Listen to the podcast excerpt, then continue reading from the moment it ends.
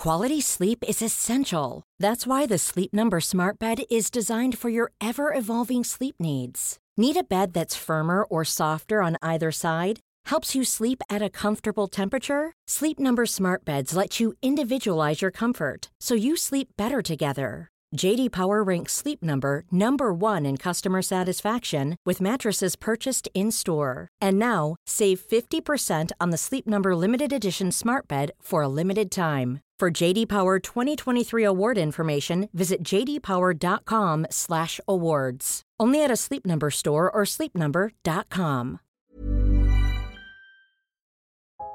This week's episode of Harry Potter and the Sacred Text is brought to you by BetterHelp.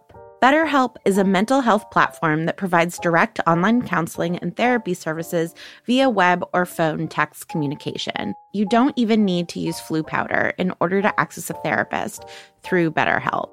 I think we can all tell in book five that if you keep your feelings bottled up, it can start to affect you negatively. Therapy is a safe space to get things off of your chest if you don't have access to Dumbledore's office. I know in my life, therapy has helped me identify patterns to help me interrupt ones that I don't feel like are healthy and find better ways to cope. If you're thinking about starting therapy, give BetterHelp a try. It's entirely online. It's designed to be convenient, flexible, and suited to your schedule. Get it off your chest with BetterHelp. Visit betterhelp.com slash sacred text today to get 10% off your first month. That's betterhelp, H-E-L-P dot com slash sacred text. This week's episode of Harry Potter and the Sacred Text is brought to you by Me Undies. I have lots of kinds of underwear in my drawer, but I have to tell you that my favorite kind of underwear is Me Undies. I love them so much, and Colette, my wife, is so jealous of them that when Mother's Day came up this year and she wanted a variety of different gifts for Mother's Day, one of the things she wanted was some Me Undies underwear and also their lounge pants. I have a pair of Me Undies lounge pants, and Colette deserves a super soft, super comfortable pair of Me Undies lounge pants. There are styles for everyone, from all black classics to fun, expressive prints, and they come in sizes extra small to 4XL guaranteeing a flattering cut for every body. And like I said already, they have unmatched comfort. Their signature fabric is as soft as a warm hug from your favorite sweater. It's also breathable, stretchy, and oh so comfy, making it ideal for all day wear. MeUndies are also responsibly sourced. They use sustainably sourced materials and work with partners that care for their workers. Get 20% off your first order plus free shipping at MeUndies.com slash HPST. That's MeUndies.com slash HPST for 20% off plus free shipping. Me Undies, comfort from the outside in. Chapter 11 The Firebolt. Harry didn't have a very clear idea of how he had managed to get back into the Honeyduke cellar, through the tunnel, and into the castle once more. All he knew was that the return trip seemed to take no time at all, and that he hardly noticed what he was doing. I'm Vanessa Zoltan. And I'm Casper ter Kuile. And this is Harry Potter and the Sacred Text. When I was doing my first round of clinical pastoral education, I was still very much in a space where my atheism was incredibly important to me.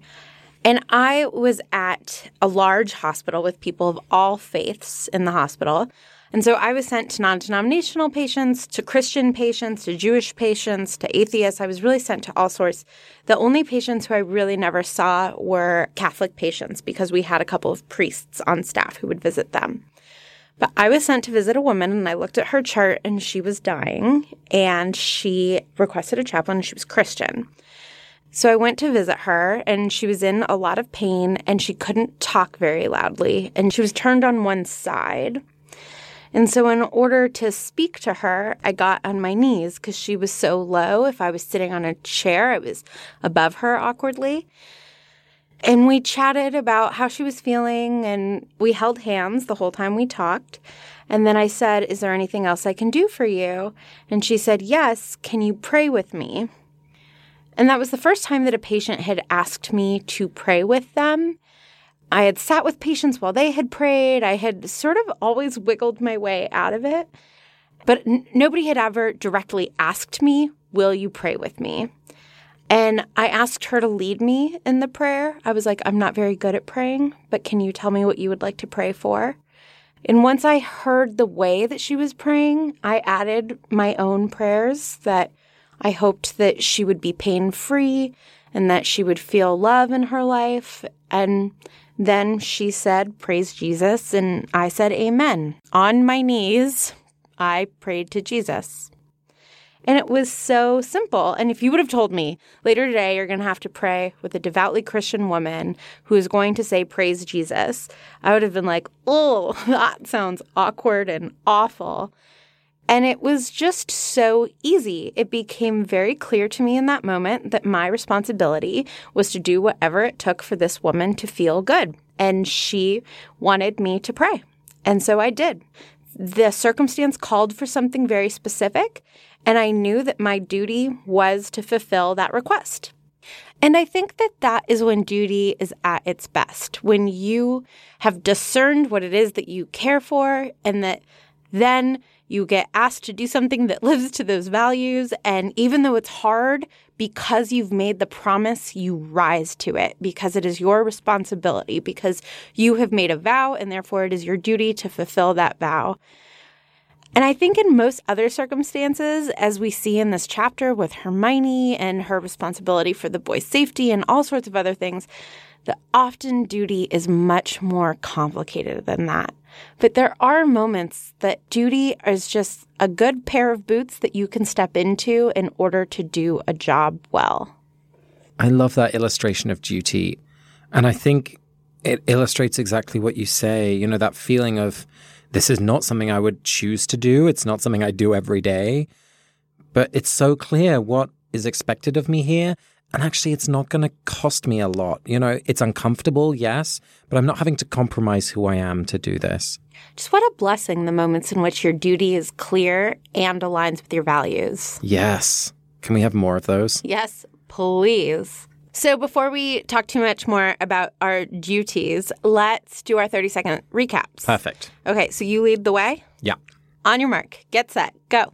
So all the students have gone home for the holidays, and only Ron and Hermione are left in with Harry in the Gryffindor common room. And he's had the sleepless night because he's freaking out about Sirius and like, oh my god. Um, and then he wakes up at lunchtime and he goes downstairs and there's Christmas presents and there's a jumper from Mrs. Weasley. And oh my god, what's this big package? Who's it from? it's a firebolt. Woohoo! Um, and they're freaking out about it. It's so exciting. But but Hermione's like, wait, but who sent it to you? Why isn't there a note? And then they go to Hagrid's cottage to take Harry's mind of things. And Hag- Hagrid's freaking out because Buckbeak is in danger and there's a commission who's going to take him out. And then Hermione tells McGonagall about the broomstick.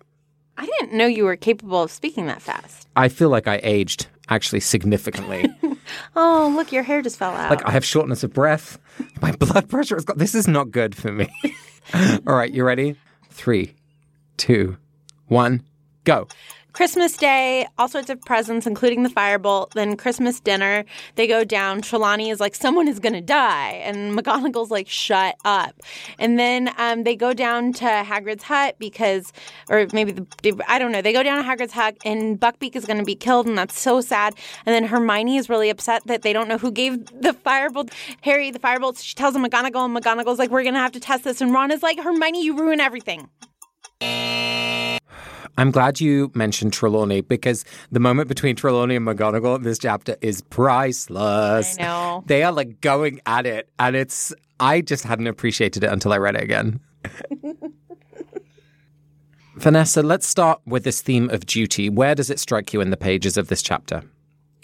So this chapter breaks my heart for the moment in which Hermione has a very clear duty, which is to love her friends and takes it very seriously, and so tells Professor McGonagall that Harry has gotten a firebolt from an anonymous source. Yeah. And the boys are furious that she has done this because McGonagall comes and says, Hermione Granger has told me that you got an anonymous firebolt. She's concerned that it's from Sirius Black. I think she's right, so I'm going to confiscate it and we're going to do some tests on it. And it's not just like an afternoon of tests. Like this is going to take weeks of anti charms. They're going to take the whole thing apart, which to Harry's mind is just like obscene. Yeah, and Ron immediately turns on Hermione and says, What did you go running to McGonagall for? I mean, Hermione just cannot possibly be surprised by this negative reaction. And it was just so clear to her. She says, Because I thought Professor McGonagall agrees with me that the broom was probably sent to Harry by Sirius Black.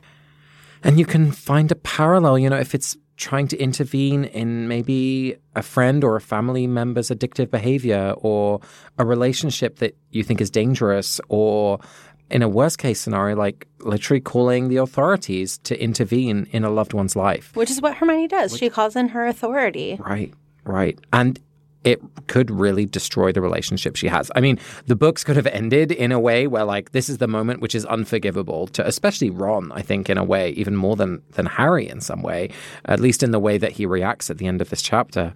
But she has these competing duties and ultimately I think she sees them in alignment. She's like my friendship and my duty to keep you safe mean that I have to do this thing that you're not going to like.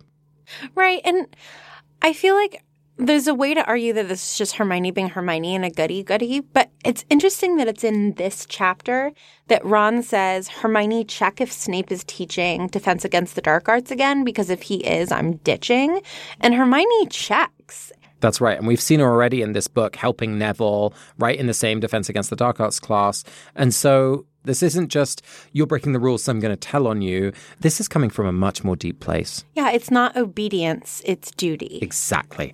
That's really interesting. Okay, help me understand the difference between those two. I feel like obedience is following the rules, whether or not you agree with the rules and whether or not you think the rules are moral. And duty at its best, I think you've at least agreed that you think that the rules are moral as you try to fulfill them. Well, as you say, obedience is about just following instructions, but duty has some sort of connection to the purpose or the motive of the whole infrastructure in the first place, the organization or the cause. And I feel like that means that duty sometimes will come into conflict with obedience. Yeah, sometimes they really overlap. But other times I think that there are moments in which you'll really come up against each other. Right. I mean, one place where you can see a difference between obedience and duty is in the line of battle. You know, there's so many stories of a group of soldiers, you know, maybe in a skirmish or, or in the heat of battle, and the orders from their superior is to retreat or is to leave a wounded person because they're risking themselves and other servicemen and women. And some of the most heroic stories that are out there is people who go into danger to rescue, you know, a comrade who's under attack, which makes no sense, right? Like it's exposing themselves, it's exposing other people, it's disobeying orders for which they've been trained. And yet, when it works, they have like fulfilled this duty to their brothers and sisters in arms, which, I mean, you can't not be moved by that. Yeah, and I really do think that previous Hermione cared so much about obedience that she didn't think about what she wanted her duties to be. But now she is acting in accordance with the duty that she has decided for herself. There's no order that says if your friend gets a firebolt randomly, you have to tell the authority. Like there's no Christmas gift rule that she is following here. This is not rules rules. This is something else. Exactly, because you can only follow the letter of the law so far. Duty is about the spirit of the law. It's about the gray space between, and it has to engage your heart and your brain. There isn't instructions for everything. But don't you feel as though there are times in which all sorts of sins are sort of covered under the auspice of duty. Totally. Actually, I was thinking of that as we were reading this chapter because we start to see here a sort of intergenerational revenge story. It just reminded me of the Greek tragedies. Harry is learning about his parents, he's learning about Sirius, and he feels like he wants to avenge his parents by killing Sirius. And it's interesting because Harry at this point is still quite young, and someone says, Well, you're not going to go out and kill Sirius, are you? And it says something like, Harry didn't know what he wanted to do. So there's this sense of, I want to do something bad, like he has to pay for what he did, but he hasn't consciously made that step to say, I want to kill this person, which is a big step to take. And so I feel like he is being compelled by a sense of duty to mortally wound someone else. And and I feel like here duty is pushing Harry in a dangerous direction, right? Right. It doesn't even feel like a responsibility or obedience or anything else. It's only a sense of duty, of like protecting the reputation or something ephemeral like that about someone you love. Right. It feels like your love is at stake. Like if you don't do this thing, it says that you didn't love the person, which that can't be right. I mean, I understand it, but like No, and I often feel like it's a similar situation to one that we see ourselves in now, which is that Harry might feel the need to avenge his parents' deaths, but I don't feel as though his parents would be like, yes, go, right? Like, I feel like it's often not what the victims would actually want done in their names. Right. But there's still this desire to avenge. Right. And it, I think it's wrapped up in how it looks to other people. I mean, we touched on this in the last episode that idea of that kind of fragile masculinity beginning to emerge for Harry. You know, what is Malfoy going to say? Is he going to look weak if he doesn't? Because that's what Malfoy taunts him earlier in the book. He says, you know, I'd want revenge if I was you, right? He's already being pushed in that direction. Baited. Yeah. He's being baited, yeah. There's a moment that I'm having a hard time with, and it might just be that we don't have quite enough information. But in this chapter, we find out that Hagrid got a letter from the school governors saying that he is not going to be in trouble for what happened with Buckbeak and Draco, but that Buckbeak is going to be put on trial for his crimes. And obviously, Hagrid, being Hagrid, is distraught over this. And Ron, Harry, and Hermione are like, don't worry, we'll mount a good defense for Buckbeak. And Hagrid says, you don't understand, it won't matter. The Committee for the Disposal of Dangerous Animals is all in Malfoy's pocket. And I just, I mean, I'm guessing there's money involved here, but this is clearly like a subcommittee in the government. And I understand that level of corruption, but I just like don't understand where their sense of duty is. Mostly I'm incredulous. Well, yeah, I mean, it's absurd. Like, they are totally failing in their duty. They've been so easily swayed by Lucius, who at this point, yes, is rich, yes, is powerful, but like, he's not as powerful as the Minister of Magic at this point, right? Dumbledore certainly has more power over him. Why isn't Malfoy disgraced? He was a follower of you know who. Right. Well, this is the thing. I feel like people are hiding behind a kind of institutional mask, right? There's zero courage. Like, even for Malfoy, why is he picking this fight? Like, is this a way to swipe at Dumbledore? I don't understand. I feel like for Malfoy, it's racism, right? Like, he was so pure bloody that he hates Hagrid for being half giant. I feel it's just like, I'm in your home. And technically, this animal hurt his son. Yeah, I mean, I think it's just another case in these books of an institution failing to maintain its duty. And it's selfishness and some combination of fear and, you know, money reward that is being given to sway these votes on this committee. But my gosh, we need better committee members in the wizarding world. And I just don't understand how they're not ashamed. I mean, like, even Hagrid knows that this committee is completely corrupt. Can't we take it to some sort of internal review or like even the press? Right. So there's another place where I want to go in the text, which is that the firebolt, of course, we know that it's from Sirius. And what? I know. Hold your horses, people. And at this point, it's because he's a godfather, right? And we learn later that it's paying for a lot of previous presents which never arrived because he was in prison. But there is something interesting here that, you know, Sirius can't really yet love Harry, at least not in a relational way, maybe an, as an idea, but they haven't really spent time together. And so there's no real relationship there. So this present is being given out of duty. And I would say there's nothing wrong with that at this moment. But it made me think about what relationships do I have which are about duty more than they are about love? And I'm looking at you, Vanessa.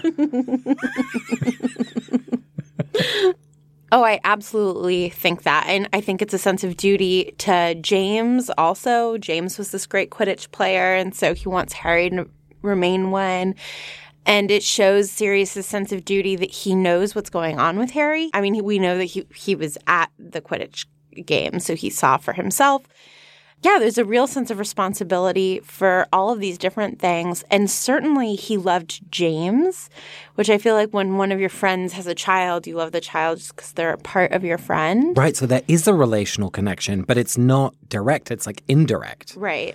But I agree with you that it's a sense of duty and a sense of like, I want to be able to, to do this now that I can.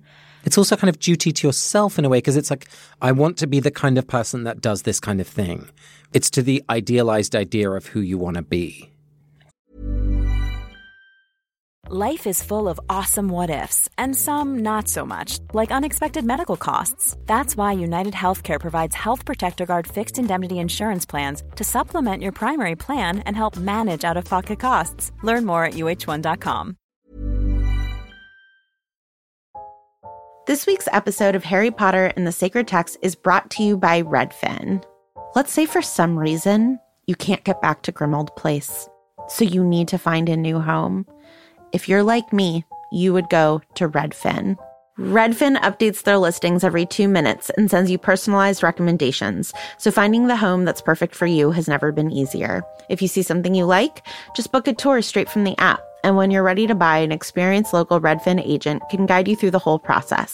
And if you're looking to sell, Redfin agents know how to get you the best price possible for your home. That's because they sell twice as many homes as other agents. With a listing fee as low as 1%, Redfin's fees are half of what others often charge, which means you'll have more money to put toward your next home. They even have a function where Trelawney will tell you whether or not she can see you in this house. Redfin. It's how Molly found the burrow. Download the Redfin app to get started.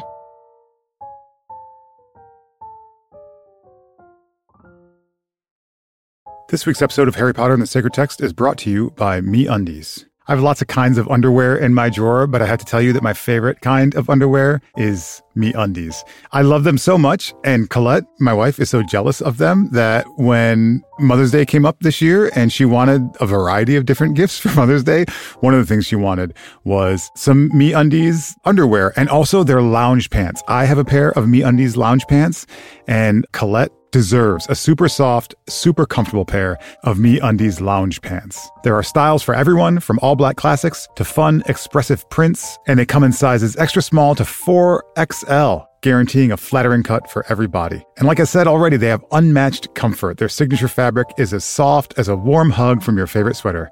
It's also breathable, stretchy, and oh so comfy, making it ideal for all day wear. MeUndies are also responsibly sourced. They use sustainably sourced materials and work with partners that care for their workers. Get 20% off your first order plus free shipping at MeUndies.com slash HPST. That's MeUndies.com slash HPST for 20% off plus free shipping. Me Undies, comfort from the outside in. Casper, just one more point before we move on that I have to make. So, McGonagall in this chapter publicly makes fun of Sybil Trelawney. I am going to make the argument that she would not be making fun of Trelawney if there weren't students in the room in front of whom McGonagall feels as though she has to debunk these theories of death and destruction. So Trelawney walks in and is like, Oh, I can't possibly sit down. I'll be the 13th person at the table. And therefore, the first person who stands up is going to die. And McGonagall is like, Don't worry about it. I think we can risk it. And then when Ron and Harry stand up, Trelawney is like, Wait, which of the first of you stood up? And McGonagall says, I doubt it will make much difference unless a mad axeman is waiting outside the doors to slaughter the first into the entrance hall. And even Ron laughed, right? So I feel like Harry is constantly being threatened with life and death, and she feels a duty to be like, no, this woman is like torturing you with these fears. I will cut her down to size for the sake of your education. So I had the exact opposite because nearly all of the students are gone. I feel like McGonagall is finally releasing her like pent up anger. She's like, listen, there's like five students. They'll see this. I don't care. I cannot bear this woman one second longer. I'm going to cut her to shreds because they don't interact much, right? You know, this school doesn't have a staff meeting. Like the only time they interact is at the dinner table. Oh, yeah. They don't have like annual professional development no, day. There's no assessment. It's just like some house elves in a room somewhere being like, I guess I'll give him an eight, you know? so I feel like McGonagall is like, she's like letting it rip. yeah, I totally disagree because I feel like with Harry, Ron, and Hermione there, there are three Gryffindors who she's pretty close to, especially with Harry there. She even gets teary eyed thinking about the fact that Lily and James have died earlier in this chapter. I feel like she's really holding that to her heart and is just like, no, Trelawney, you torture him 364 days a year, not on Christmas. I mean, she has so many zingy one liners. Like, I just looked at the text again right now and saw another one. McGonagall at one point puts a large spoon in the nearest tureen and then says to Sybil, tripe, Sybil, which of course also means like baloney, right? Like, she is just taking her for a ride. well, I think that it's out of a sense of duty to Harry, and you think that it's because she's finally duty free. Exactly. It's like a holiday. She's like, finally, I can undo my top collar and just like shake my hair down. Oh my God, do you think her hair is down? Oh, yeah. She is like, she's in sweatpants.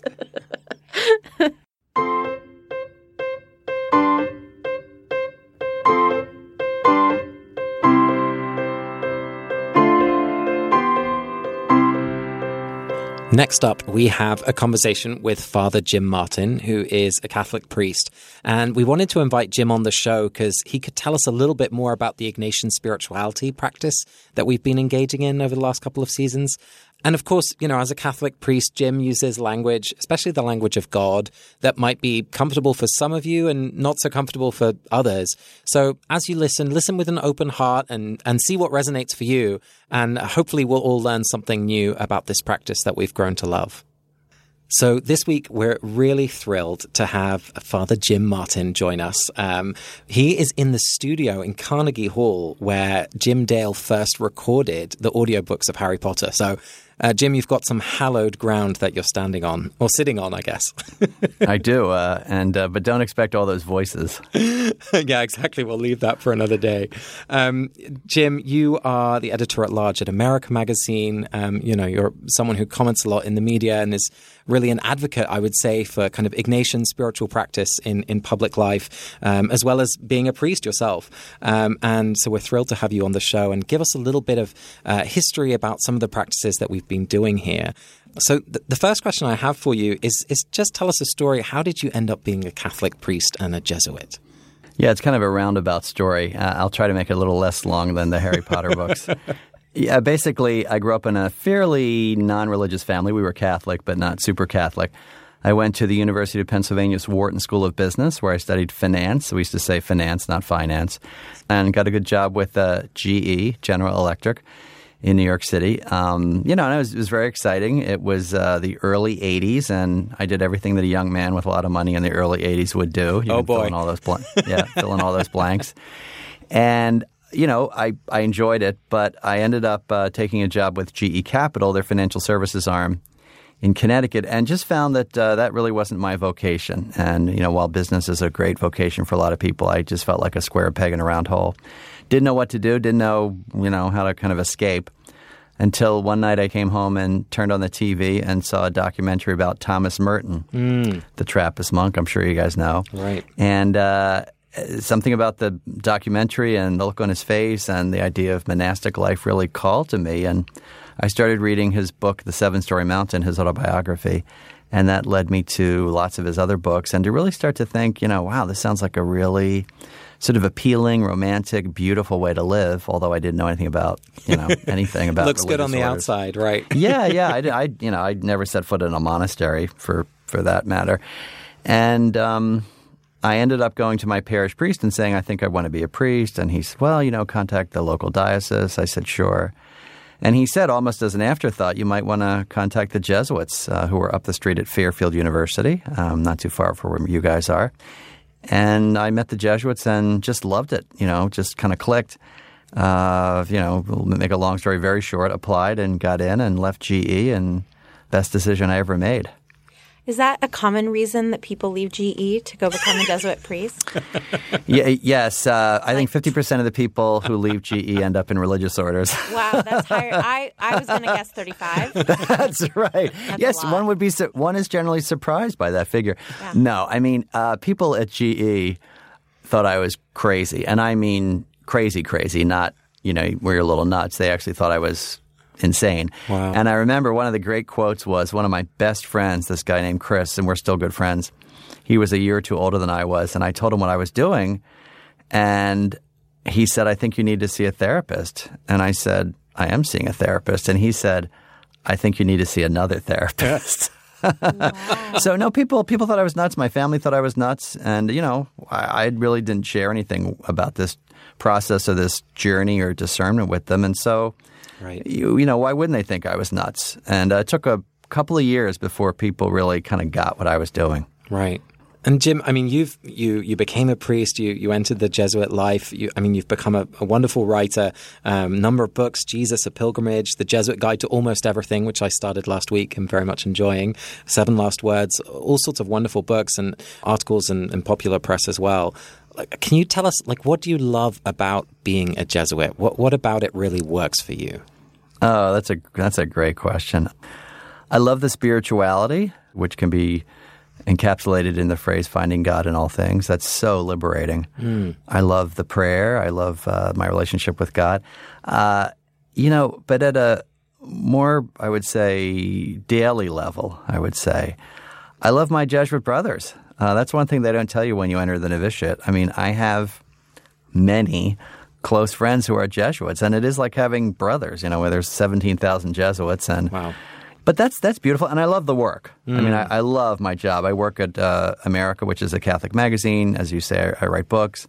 I, I, do speaking gigs. Um, you know, I work with the media. I love it. You mean, get to be on podcasts really, about Harry Potter. I mean, that is I the get life. to be on, yeah, which is why I left GE. um, but no, I mean, exactly. Doing this kind of stuff is fun, and that I love. So, but I would say spirituality, the work, and, and really my Jesuit brothers, who I, I really love a lot. T- tell us more about that idea of finding God in everything, because I think that's something, the practice that we have of reading this book is really to try and find, you know, the deeper meaning, the the deeper connection um, within within this story, and and I, I'm curious how that has played out for you in your own spirituality. Like, where have you ended up finding that kind of piece of God in in the everyday? Yeah, well, finding God in all things, and I can use the Harry Potter uh, books as an example. Finding God in all things means that you can experience God, or one can experience God, not simply within the walls of a church or mm. reading the Bible or sitting down and praying. St. Ignatius's I think main insight, and he's not the first one to, to think it, but he was one to sort of popularize it, is that God is inviting us to encounter God's self, uh, himself, herself, at every moment of the day through uh, relationships and work, through nature, music, mm. reading. And so the whole world becomes this kind of sacrament, you know, through which you can experience God. And there are different ways of talking about that. Ignatius talks about being a contemplative in action, having a kind of contemplative stance in a very busy life. But, you know, let's take Harry Potter. I mean, I'm a big fan of the books. And, you know, let's say that you're someone who reads the books and is a big fan and who sees in that story this great battle between light and dark and who right. takes inspiration in the character of Harry Potter and his friends and who who takes inspiration from the fact that he sort of um, puts up with struggles and really has to discern and mm. has to kind of uh, you know go on his own journey. You know, if you were to come to me as a spiritual director and say, you know, I really felt moved by that, I would say, hey, maybe God is speaking to you through that that story, you know, mm-hmm. as God speaks to us through lots of stories and film and art and and music and all sorts of literature. So absolutely. So can you find God in the Harry Potter novels? Absolutely. Mm-hmm. You know, and and that's where if if you're someone who is of that bent, you know, who is perhaps say introspective and likes books, that's where God's going to meet you. You know, you might be someone who is an extrovert and God meets you more through relationships and and going out with friends and things like that. The two aren't exclusive, of course, but uh, you know we can say that in all of those things God can be found, and that's that's Ignatius's great insight, and that's what really helps to kind of break open the spiritual life for so many people. I mean, we've we've talked a little bit about Ignatius on the podcast. You know, mm-hmm. um, the kind of this miraculous moment post-war that Ignatius had, and the practice that he had of kind of imagining himself into the gospel stories, especially. Can you tell us, like, what of the practice has really been formational for you personally? Sure. Uh, you know, I didn't. I knew zero about Saint Ignatius before I contacted the Jesuits. I mean, literally zero. You know, Saint Ignatius Loyola. Oh, I guess he was a saint, and I guess there's some colleges named after him. But uh, he was a, a Basque, um, and uh, we're talking about the 16th century.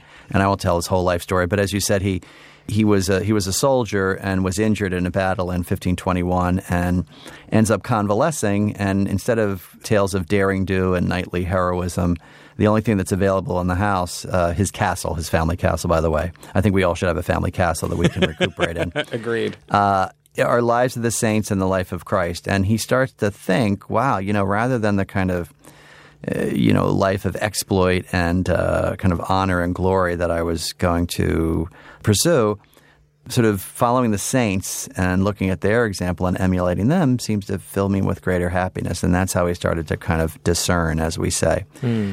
And, you know, the practice is, um, besides sort of finding God in all things, there is that practice of what's called Ignatian contemplation, or as he calls it, composition of place, where you imagine yourself in a scripture scene. And, you know, really, Ignatian contemplation is kind of a sort of Lectio Divina on steroids. Um, you imagine yourself in the passage. So, for example, what do I see? Uh, what do I feel? What do I hear? What do I smell? What do I taste? It's literally using your senses to imagine yourself. So, for example, let's take um, one of my favorite passages, the storm at sea. So, uh, the, the disciples are on a boat in the Sea of Galilee, and a storm comes up, and Jesus is asleep on the boat, and they say, Don't you care about us? And he stands up and rebukes the wind and the waves, and it stops, and they're terrified. And they say, Who is this then that even the wind and the waves obey him? Anyway, so what would you do there? You would say, All right, you literally would read the passage, close your eyes, ask God to kind of be with you, and trust that God's going to be at work in this exercise. And you would compose the place, as Ignatius says. What does the boat look like? You know, how many disciples are in the boat? What's it look like outside? Is it dark? Is it stormy? Is it is it the daytime? Um, you know, what am I wearing? What does it feel like? Well, I'm going to be cold. You know, it's going to be cold and clammy. And uh, is the boat rocking? What does it sound like? Well, I mean, there's this fishing tackle kind of going from place to place. Are the disciples complaining? uh, you know, lightning, thunder. What do I smell? Well, if you're in a fishing boat, you're going to smell fish, right? Um, so all that stuff to kind of really engage the imagination, and all sorts of stuff can come up: insights, emotions, memories, desires, feelings. You Well, know, one- one of the questions that we've had, because sometimes when you imagine yourself into a scene, you get all sorts of stuff that isn't necessarily in the text, but that does Mm-hmm. come up in your imagination. You know, how how would Ignatius answer that kind of question? Is that is that faithful? Is that you know? That's a great question. That's a great and and the the question is it, it really doesn't matter in a sense. So if you're in I'm going to make something up. If you're in the feeding of the 5000 where Jesus is, you know, feeding the multitudes and suddenly a friend of yours appears, you know, you're not going to say get, get get out of my meditation, you know. I'm What are you supposed to be doing here? encountering God here. yeah, that's right. Wait, you weren't in Galilee then. Um, no, you know, it actually might be beautiful because, you know, you might say, oh my gosh, you know, my friend feeds me in a certain way. Hmm. And all sorts of things can happen like that if you're open to them. You know, that doesn't mean that every single time you do it, it's going to be that rich, but a lot of times, a lot of times it is, and it's really unmistakable when it happens. I mean, I loved so much of what you said. I love the idea of inviting the scene to sort of come mm-hmm. in. I find that very powerful. And something that we come up against in doing this with Harry Potter is I'm always very wary of people sort of slipping into fan fiction imagining, where it's mm-hmm. like, oh, well, while I was in this scene, it occurred to me that maybe Harry and Draco had a conversation in the bathroom where they talk. and I'm like, May- maybe, but this feels, you know, sort of beside the point. And I don't want to say that there's like good prayer and bad prayer or like good imagining and bad imagining, but there does seem to be one that's rigorous and self conscious and asking itself, is this still prayerful or spiritual or am I Yeah. simply sort of mm. s- entertaining it myself and making Right. it right? Right. Well, funny enough, I'm actually, believe it or not, I'm writing a book on prayer, and I'm I'm right at that chapter now, which Oh, I'm wow. calling, well, I'm, which I'm calling "How Do We Know It's God?" Basically. Wow. And I would say I would say two things. One, I think that there are certain simple ways, and and the first way is to say, where does this lead me? You know, St. Paul says, you know, by your fruits you will know them. So, very simply, does it lead to an increase in charity, love, faith, hmm. hope? Right? You know.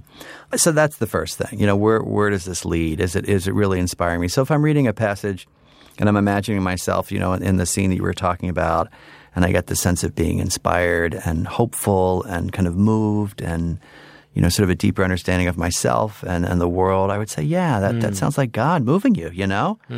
But if you say, oh, you know, I, I love that passage where Harry uh, went out and killed Voldemort finally, so I'm going to go kill my enemies. You'd say, like, yeah, I'm not sure that that's coming from God.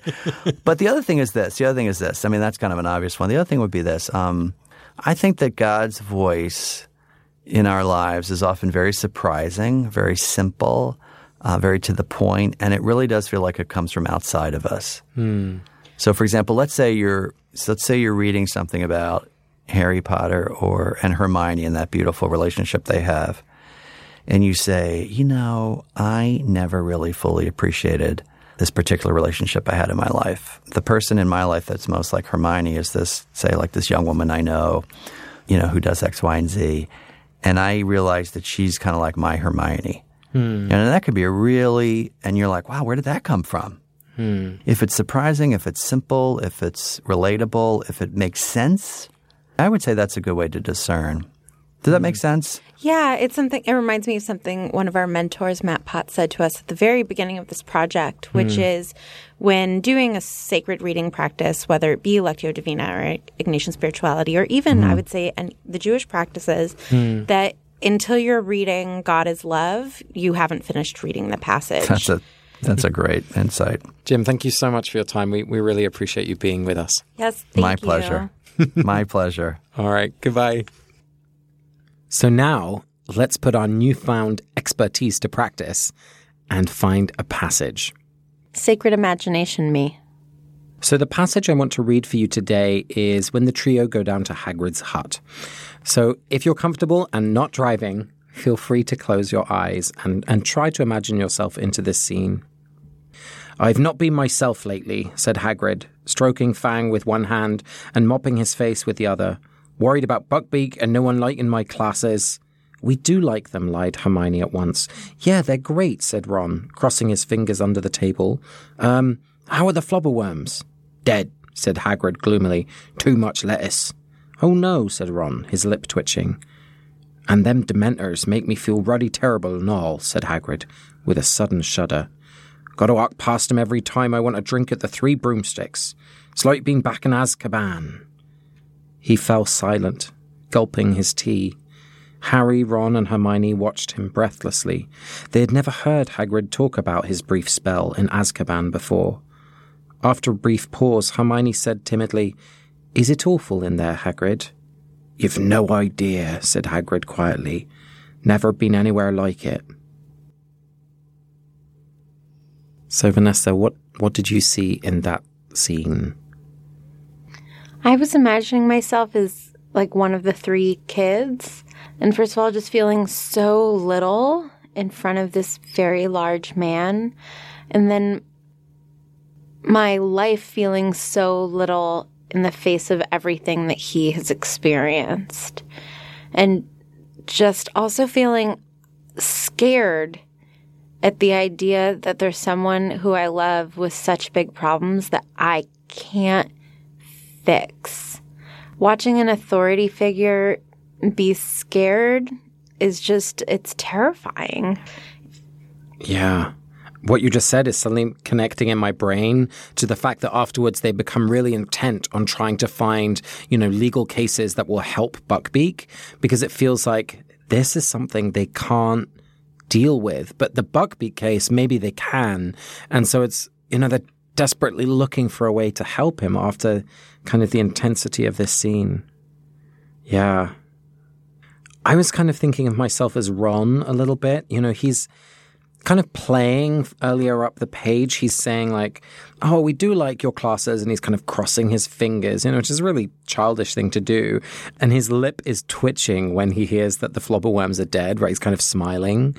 And then when Hagrid starts talking about Azkaban, the room falls silent and all of that childishness disappears.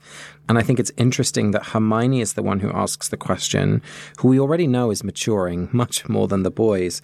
And she doesn't offer a pronouncement. She doesn't offer a placation or anything. She invites a question, which I think is so beautiful. And she just asks him, Is it awful in there, Hagrid? Like they know it's bad. And she, I think she wants to validate his experience and make him, give him some space to talk more about it. This is the first time he's bringing it up. It happened a while ago. And I think sometimes you have those moments in conversations where suddenly there's space to talk about this thing that's been so shaming or, or frightening or upsetting, and she's making it safe to do that. Yeah, and because she waited for him to bring it up, it doesn't feel like prying curiosity, but just like, do you want to talk about it? And she, she even has the elegance not to ask about like, what was it like for you in there? She gives him space to hmm. either sort of be a reporter type of like, yeah, people really struggle in there, or to talk about his own experience. I think it's an incredibly artful question. The other thing that I'm thinking in this scene is just how awful I feel for Buckbeak. Like, this is a really big animal who, at the beginning of the book, there were several hippogriffs around. And so he, like, had friends or family or whatever around. And now Buckbeak is the only one left. He's been tied up for a long time outside and now is inside. And I would just, like he's a prisoner. He's locked up. And I would imagine that for Harry, Ron, and Hermione, you can smell him. You know, like a big animal like that is going to create like a stench in the house. And that Hagrid is just willing to put up with that in order to be empathetic. And just, I feel like the innocence of an animal suffering is just so sad and pathetic. And I just, I feel like it's probably so quiet and like stinky in there and probably overly hot because it's cold outside and it just must feel so claustrophobic and so awful and sad. You know what? It's making me think that, of course, the title of the book is about Sirius, but actually, we have a second prisoner of Azkaban, which is Hagrid. Yeah. Like, he is not left, in so- some part of him is not left that confinement I just hate those moments when you're seeing someone suffer and you just feel like you there's nothing you can do. And the trio by being there and just sort of existing in that space are like doing everything that they can. And I love that Hagrid even thinks that they've somehow magically instantaneously found out. Um, but I just it's just so heartbreaking to sit there and watch someone you love suffer and know that there's little to nothing you can do to alleviate their suffering and that every protest that they put, they're right. It's like, yep, this system is just corrupt. Yep, he is just going to suffer. Yep. Yeah, the thing I'm taking away is just this deep sadness. You know, he's he's remembering horrible experiences. He feels rotten right now. He feels like he's bad at everything. And now he's dreading this event that's coming, which is Buckbeak's, you know, probable execution. He's really stuck. He is very lucky to have these three kids, though. And I do think that that's something and is a real solace to him. Absolutely. And Fang. This week's episode of Harry Potter and the Sacred Text is brought to you by Redfin. Let's say for some reason you can't get back to Grimmauld Place, so you need to find a new home. If you're like me, you would go to Redfin. Redfin updates their listings every two minutes and sends you personalized recommendations, so finding the home that's perfect for you has never been easier. If you see something you like, just book a tour straight from the app. And when you're ready to buy, an experienced local Redfin agent can guide you through the whole process. And if you're looking to sell, Redfin agents know how to get you the best price possible for your home. That's because they sell twice as many homes as other agents. With a listing fee as low as 1%, Redfin's fees are half of what others often charge, which means you'll have more money to put toward your next home. They even have a function where Trelawney will tell you whether or not she can see you in this house. Redfin. It's how Molly found the burrow. Download the Redfin app to get started.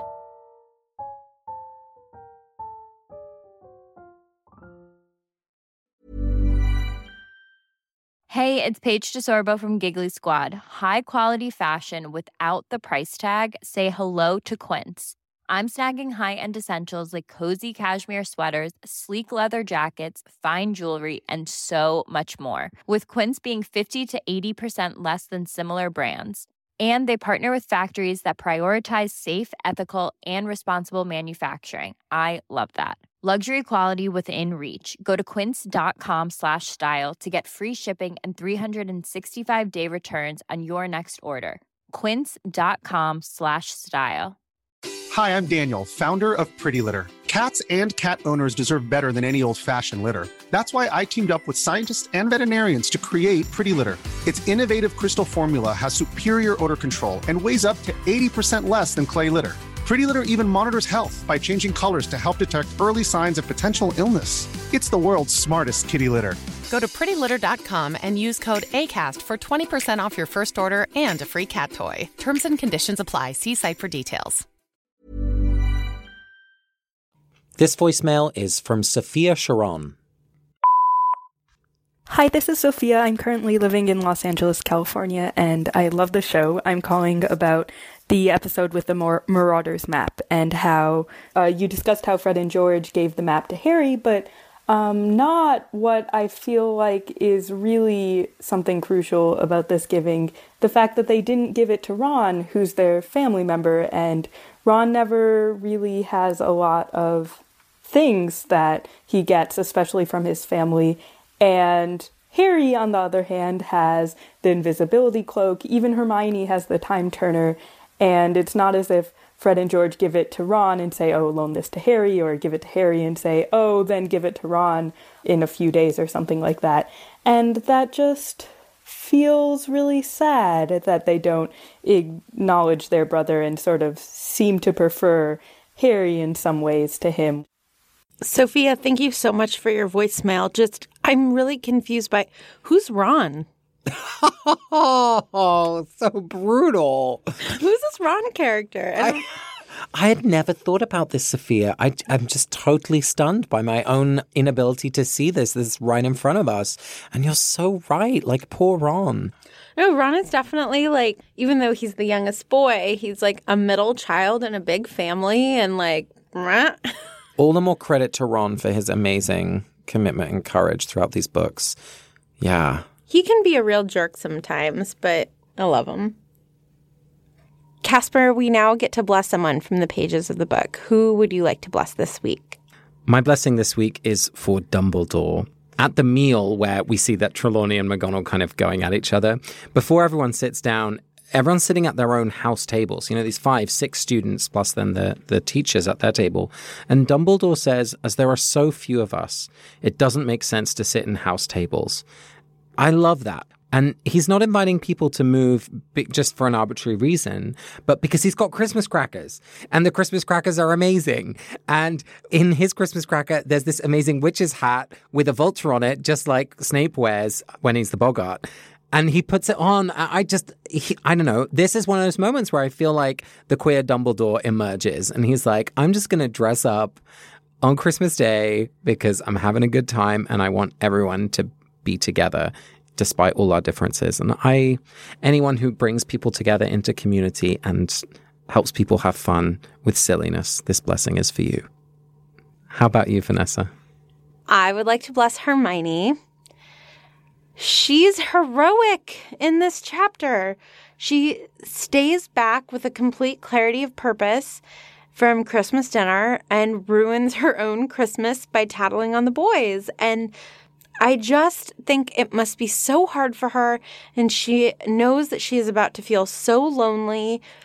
And she just has the courage of her conviction and does what she knows to be right. I think it is brave and kind, and I want to be her. You've been listening to Harry Potter and the Sacred Text. Our live show tour starts in two days, so please join us in Seattle, Portland, San Francisco, and Los Angeles. In all of them, not just one of them. And then on the East Coast in New York City, Philadelphia, and DC. You can follow us on Twitter, Instagram, Tumblr, and Facebook, and leave us a review on iTunes. Next week, we'll read Chapter 12, The Patronus, through the theme of optimism. This episode of Harry Potter and the Sacred Text is produced by Ariana Nedelman, Casper ter and me, Vanessa Zoltan. Our music is by Ivan Paisau and Nick Bowl, and we are part of the Panoply Network. You can find ours and other great shows on panoply.fm. This week, we would like to thank Sophia Sharon for sending in a voicemail, Rebecca and Charlie Ledley, and Stephanie Paulsell. Thank you, and we'll talk to you next week. Bye, everyone.